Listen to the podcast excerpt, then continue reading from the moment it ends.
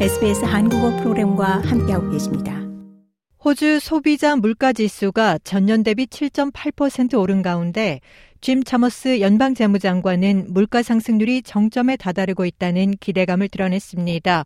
하지만 차머스 장관은 물가 상승률이 여전히 용납할 수 없을 정도로 높은 수준에 머물러 있다고 지적했습니다.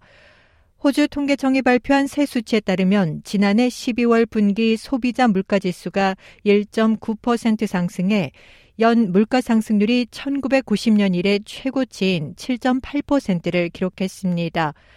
차머스 장관은 여행, 숙박비, 전기료 등이 예상치를 웃도는 이 같은 물가 상승률의 주요 요인이 됐다고 설명했습니다. Our expectation uh, and our hope is that inflation has now peaked, but it will still be higher than we'd like. 차머스 장관은 물가 상승률이 이제 정점에 달했다는 것이 우리 예상이고 바람이지만 우리가 원하는 것보다 그 수치가 높고 기간도 길다라며 물가 상승률이 정점을 지나 이제 감소하더라도 세계 다른 곳에서 오는 외부적 압박을 우리 식탁에서 계속 체감하게 될 것이라고 말했습니다.